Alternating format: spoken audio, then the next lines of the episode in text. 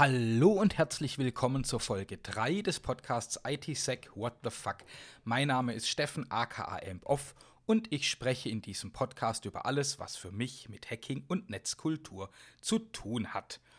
Ja, diese Folge ist etwas verspätet um genau zu sein, zwei Wochen. Ich wollte ja eigentlich alle zwei Wochen eine Episode veröffentlichen. Nun kam allerdings ein kleiner Urlaub dazwischen, dann eine Krankheit und dann habe ich noch äh, über ein Wochenende ein Paper geschrieben, das ich bei einer Konferenz eingereicht habe. Da war also alles ein bisschen eng und darum musste der Podcast leider etwas zurückstehen. Aber nun äh, ist er ja hier und veröffentlicht und ich habe ganz spannende Themen und wir fangen auch gleich mit dem ersten an.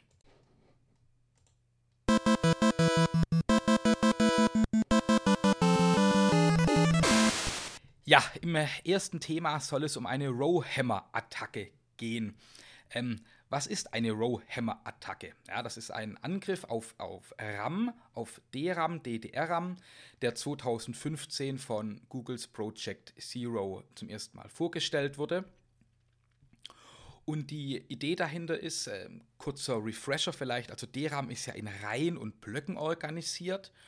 Und nun ist die Idee, dass man durch sehr häufige Zugriffe auf eine Reihe innerhalb einer solch einer Bank, solch, eine, solch eines RAM-Riegels, ähm, ein elektrisches Feld erzeugt, das die benachbarten Reihen, die direkt daneben sind, beeinflusst und Bits eben flippen lässt. Die erste Idee ist äh, dahinter, dass man das so destruktiv macht, also dass vielleicht der Rechner einfach abschmiert. Man kann das aber auch ganz gezielt machen und konkrete, äh, konkrete Zustände auf dem RAM erzeugen. Ja, und dann irgendwie so irgendwie äh, die Rechte eskalieren oder was auch immer man dann eben tun möchte. So, jetzt kann man sich vorstellen, je kleiner die Bauteile werden, desto einfacher wird das. Ja, weil äh, zum einen hat man geringere Spannungen, die hier benötigt sind, und auch die Induktion fällt natürlich leichter, wenn Bauteile nebeneinander sind. Da liegt dann einfach Spannung rüber über das Feld. Und in einem ersten Angriff war nun, oder in diesem ersten, oder wo dieser Angriff beschrieben wird, 2016, ging es da vor allem um DDR3. 2016 hat es dann aber auch bei DDR4 geklappt. Ja, und als das Ganze so bekannt wurde, haben die Chip-Hersteller natürlich dann angefangen zu tüfteln, welche Abwehrmechanismen äh, können wir implementieren, was können wir tun. Und da gab es dann Target Row Free Refresh. Da gibt es ganz unterschiedliche Implementierungen, da haben die Hersteller das unterschiedlich angegangen, aber grundsätzlich ist Target Row Refresh, also TRR, ein Zähler, der einfach Zugriffe zählt. Und bei, einem, äh, bei der Überschreitung eines bestimmten Schwellwerts wird ein Refresh durchgeführt und die Reihe äh, wird damit eben stabil gehalten. Also irgendwelche induzierten Dinger äh, haben da dann eben keine Chance mehr, da kann sich nichts aufbauen, weil eben dieser Refresh durchgeführt wird. 2019, 2020 äh, haben dann USEC, das ist eine Firma, äh, zusammen mit Qualcomm und der ETH Zürich eine Möglichkeit gefunden, dieses TRR, also diese Zähler, zu umgehen, und zwar durch Fuzzing. Sie greifen einfach auf sehr viele Reihen gleichzeitig und parallel zu. Und TRR kann dann gar nicht mehr alle im Blick behalten. Also kann hier keine Buchführung betreiben, weil dafür einfach selbst sehr viel RAM notwendig wäre. Das heißt, manche werden dann eben erkannt, aber nicht alle und so kann man dieses TRR dann eben umgehen. Das klappt übrigens auch auf Mobilgeräten, das haben sie auch gezeigt. Ja, und Google hat nun im Mai diesen Jahres das Hammer Kit veröffentlicht, ein Tool, das das Paper Half Double Next Row Over Assisted Row Hammer begleitet. Sie haben das äh, auf, auf GitHub veröffentlicht, das 22-seitige Paper und auch den zugehörigen Quellcode mit Dokumentation ähm, zum Bauen von dem Tool und wie man das Ganze konfiguriert, wie man das durchführen kann. Und was ist hier jetzt neu? Wie funktioniert diese Attacke? Also im klassischen Fall ähm, erzeugt ein benachbar, eine benachbarte Reihe das Feld. Es sind also zwei Reihen involviert. Und bei dieser neuen äh, Attacke und diesem neuen Paper, wie es hier beschrieben ist, da sind vier Reihen im RAM involviert. Und zwar der Far Aggressor, der Near Aggressor, das Victim, also die Reihe, die angegriffen werden soll, und eine Decoy Row, also eine Köderreihe. Far, die Ferne, liegt dabei neben der Nero und Nier neben dem Opfer. Also die drei sind benachbart und die Koi liegt irgendwo. So, und jetzt gibt es ganz viele alternierende Zugriffe auf die entfernte und auf die Köderreihe und nur sehr wenige auf die nahe Reihe, die direkt ja neben dem Opfer liegt. TRR bemerkt also die Zugriffe auf entfernt und Köder, nicht aber auf Nier und entdeckt damit dann eben auch die Opferreihe nicht und wird da auch nicht aktiv und kann hier auch nicht mit einem Refresh reagieren. Richtig cool wird das Ganze nun aber dadurch, dass die elektrische Ladung von der fernen Reihe über die nahe Reihe zur Opferreihe übertragen wird. Ja, die drei liegen ja nebeneinander. Diese Half-Double wirkt also indirekt. Das funktioniert äh, nur bei neueren Chips, da wir eben diese kleineren Abstände brauchen, dass, dieses, äh, dass, dass ich zunächst einmal diese Nier auflade mit der, mit der Fahr und dann auf das Opfer übertrage. Und aktueller Stand ist eben, dass hier mit einem Abstand von 2 das Ganze funktioniert, also Fahr benachbart neben Nier. Die Autoren und Autorinnen schreiben aber in ihrem Paper, dass das garantiert nicht das Ende ist, weil bei der technischen Entwicklung, also alles wird kleiner, kleinere Ströme, Spannungen, dadurch werden eben zukünftige Erkennungen einer Rowhammer-Attacke noch schwieriger, dass ich, weil ich eben über weitere ähm, Reihen das Ganze aufbauen kann. Also ich finde es ein sehr schönes Ding. Es ist mal wieder äh, sehr schön ums Eck und out of the box gedacht.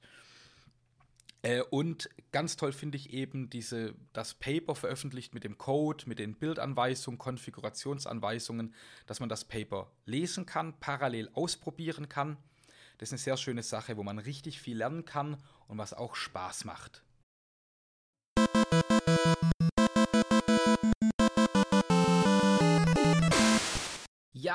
Das zweite Thema wird nun etwas analoger. Ich möchte nämlich über ein Buch sprechen.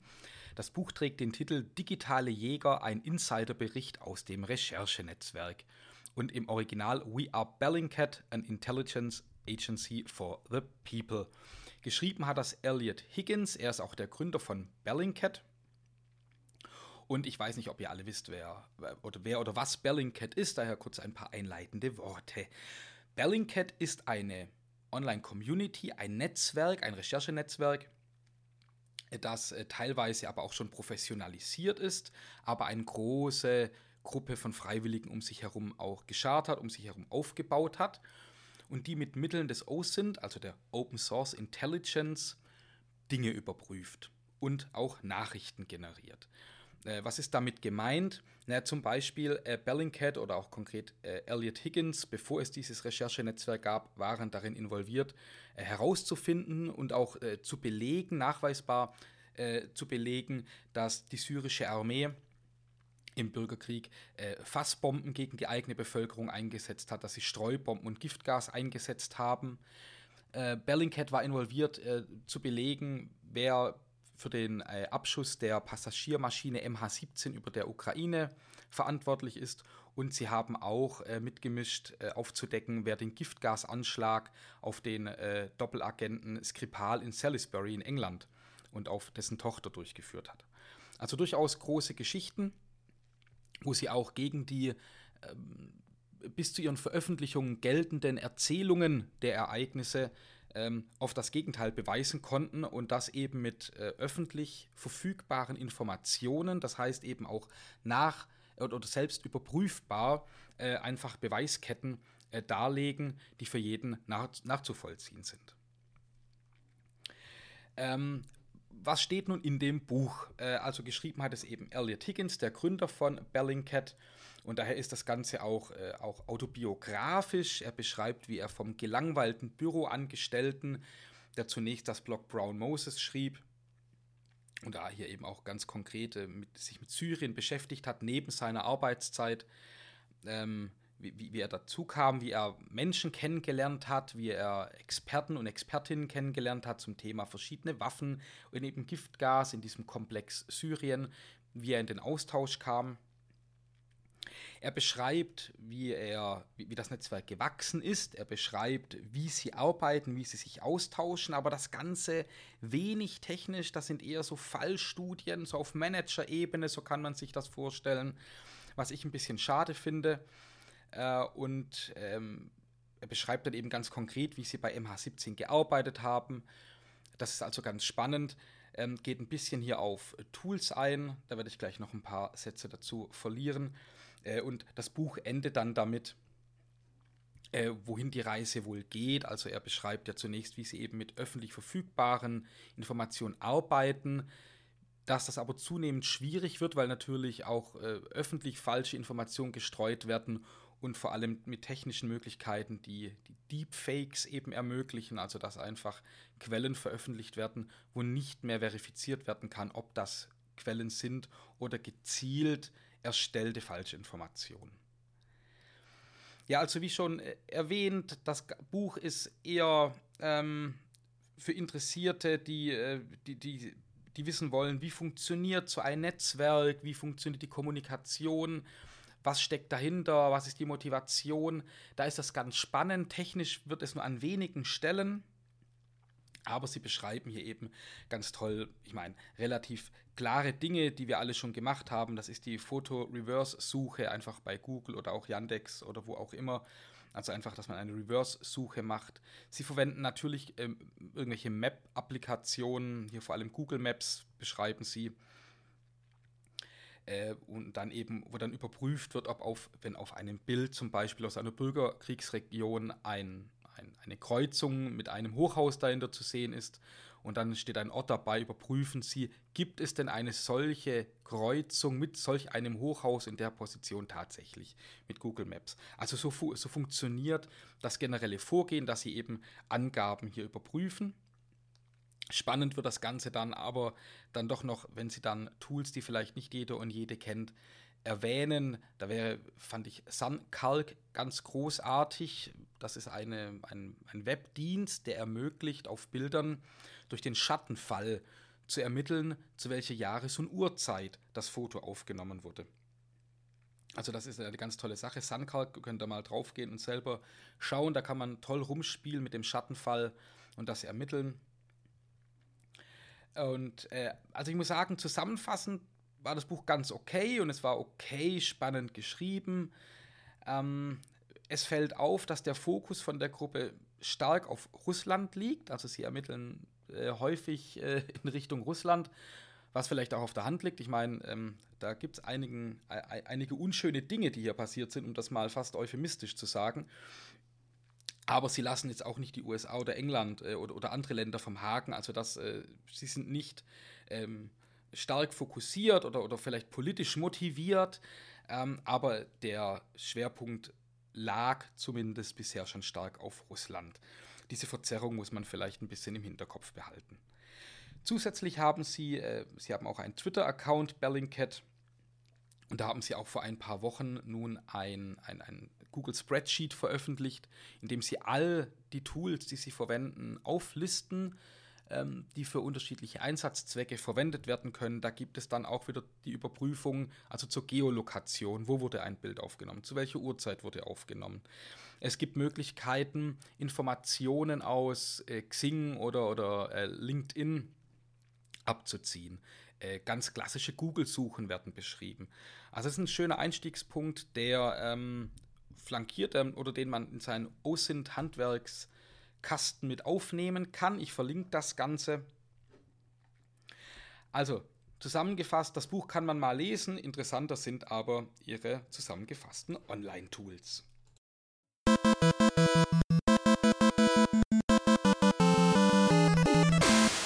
Kommen wir nun zum Tool der Folge, und zwar OpenVAR Screenbone Security. Ihr mögt das vielleicht schon kennen. OpenVARS ist eine Applikation, um automatisierte ähm, Vulnerability Scans gegen Netzziele durchzuführen. Das Ganze ist so der Nachfolger von Nessus, das man ja vielleicht noch aus den 90ern kennt oder Anfang 2000er, was erstmal Open Source war und dann später Closed Source wurde. Und also das ist eine Sammlung von allen bekannten Schwachstellen, also CVEs, die es so gibt, und ähm, die OpenVAS prüft nun Ziele darauf, ob sie eben gegen, gegen diese bekannten Schwachstellen verwundbar sind. Erzeugt dann ganz wunderhübsche Reports mit LaTeX Und man kann hier äh, Jobs einstellen, dass das automatisiert täglich, wöchentlich, monatlich erfolgt, dass dann diese Reports auch automatisiert verschickt werden. Man kann so ein bisschen skripten, dass wenn Schwachstellen ab einem bestimmten Schweregrad entdeckt werden, einen zusätzlichen Alarm auslösen und, und, und. Also es ist eine, es ist eine, äh, eine sehr schöne Applikation mit vielen Konfigurationsmöglichkeiten. Was aber wirklich für mich zumindest immer ganz furchtbar war, war diese Applikation aufzusetzen. Da hinten dran äh, hängt eine MySQL oder MariaDB. Vorne ist es dann eine PHP-Applikation und die waren immer hoffnungslos veraltet. Also ob ich das unter CentOS oder Debian oder wo auch immer installieren wollte, es war furchtbar. Es gab irgendwelche Abhängigkeiten, ähm, zyklischen, die sich ausgeschlossen haben oder wo es nicht ging und man hat wirklich ewig gebraucht, bis das ganze Ding lief und die Updates haben sich dann ähnlich gestaltet. Also da konnte man sich dann immer ähm, ein paar Stunden extra blocken, um das Ganze wieder zum Laufen zu bekommen. Aber naja, zum Glück gibt es ja Docker. Vielleicht nicht zum Glück, aber es gibt ja doch ein paar Anwendungsfälle, wo Docker ganz gut ist. Und das ist jetzt hier einer, einer dieser Fälle, zumindest habe ich sehr gute Erfahrungen damit gemacht. Es gibt einige äh, User, Userinnen, die äh, OpenVAS in einen Docker packen wollten, aber auch die waren dann mäßig gepflegt, häufig veraltet, ähm, haben die Lust verloren, ich weiß es nicht. Aber nun gibt es von Secure Compliance, das ist eine, eine US-amerikanische Sicherheitsfirma, ein, ein Docker-Image, das sie auf, ähm, auf Docker Hub anbieten. Und das habe ich nun seit einigen Monaten erfolgreich im im Einsatz und das funktioniert ganz super. Das will ich euch ans Herz legen. Also wenn ihr automatisiert Umgebungen testen müsst auf Schwachstellen, dann schaut euch mal äh, OpenVAS äh, in der Docker-Version von Secure Compliance an. Ich verlinke das Ganze. Wie gesagt, es funktioniert einwandfrei. Nach wenigen Minuten läuft ähm, Greenbone äh, Security, die Appliance, und ihr könnt anfangen zu testen.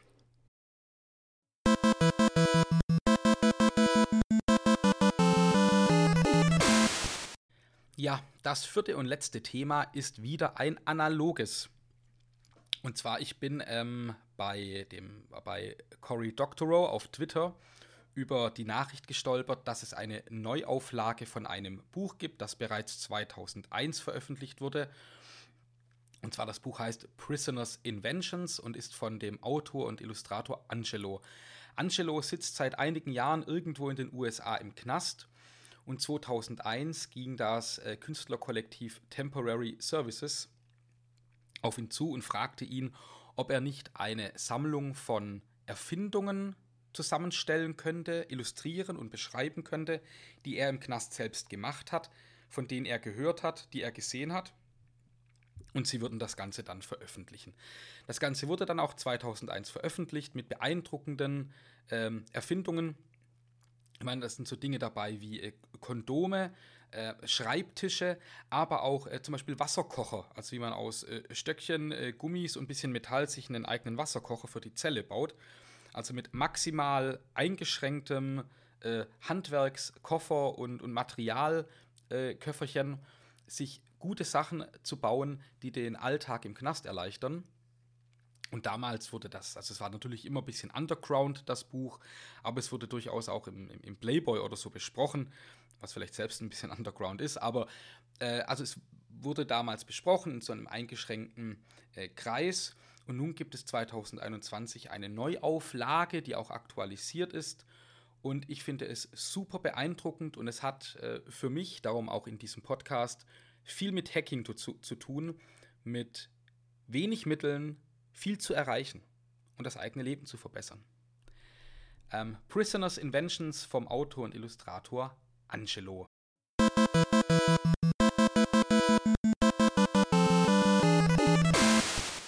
Ja, das war nun also Folge 3 des Podcasts ITSec What the Fuck.